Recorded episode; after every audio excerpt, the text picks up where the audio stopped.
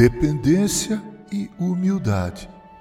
Jesus, em um dado momento, chamou as crianças para junto de si e afirmou em Mateus 18, 3: Em verdade vos digo que, se não vos converterdes e não vos tornardes como crianças, de modo algum entrareis no reino dos céus. Eu imaginava que Jesus se referia ao aparente jeito inocente, ingênuo de ser de uma criança ao fazer tal afirmativa, mas acabei por concluir que as crianças não são tão inocentes e ingênuas assim.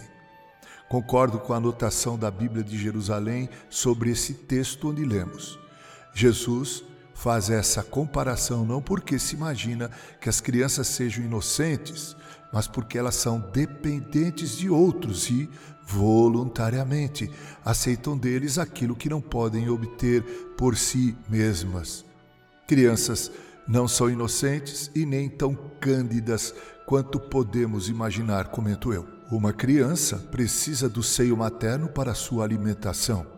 Ela precisa ser banhada, conduzida, alimentada, orientada, agasalhada, ninada. Uma criança necessita da ajuda e condução de seus pais, avós e irmãos mais velhos. Ela não pode fazer por si mesma. Ela é totalmente dependente. Jesus diz aos seus discípulos que eles deveriam pensar nessa dependência em sua relação com Deus e também uns com os outros, antes de ficar imaginando níveis de hierarquia e de importância.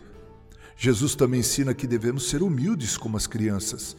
A dependência é a flor que nasce no jardim da humildade.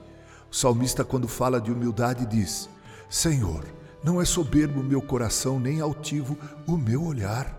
Não ando à procura de grandes coisas, nem de coisas maravilhosas demais para mim. Pelo contrário, fiz calar e sossegar a minha alma. Como a criança desmamada se aquieta nos braços de sua mãe, como essa criança é a minha alma para comigo.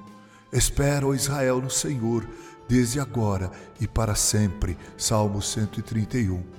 A humildade é aquela virtude sincera na qual você encara suas limitações de tal maneira que está sempre à disposição para receber a ajuda de que precisa e também ajudar aqueles que precisam de você. Dependência e humildade são características de uma criança. Essas verdades são simples de serem compreendidas. O mais difícil mesmo é colocá-las em prática em nossas vidas tão cheias de orgulho, prepotência, autossuficiência e tolos anseios e projetos. Se você não basta para você, se você é autossuficiente, então não precisa crer no Deus de toda a providência.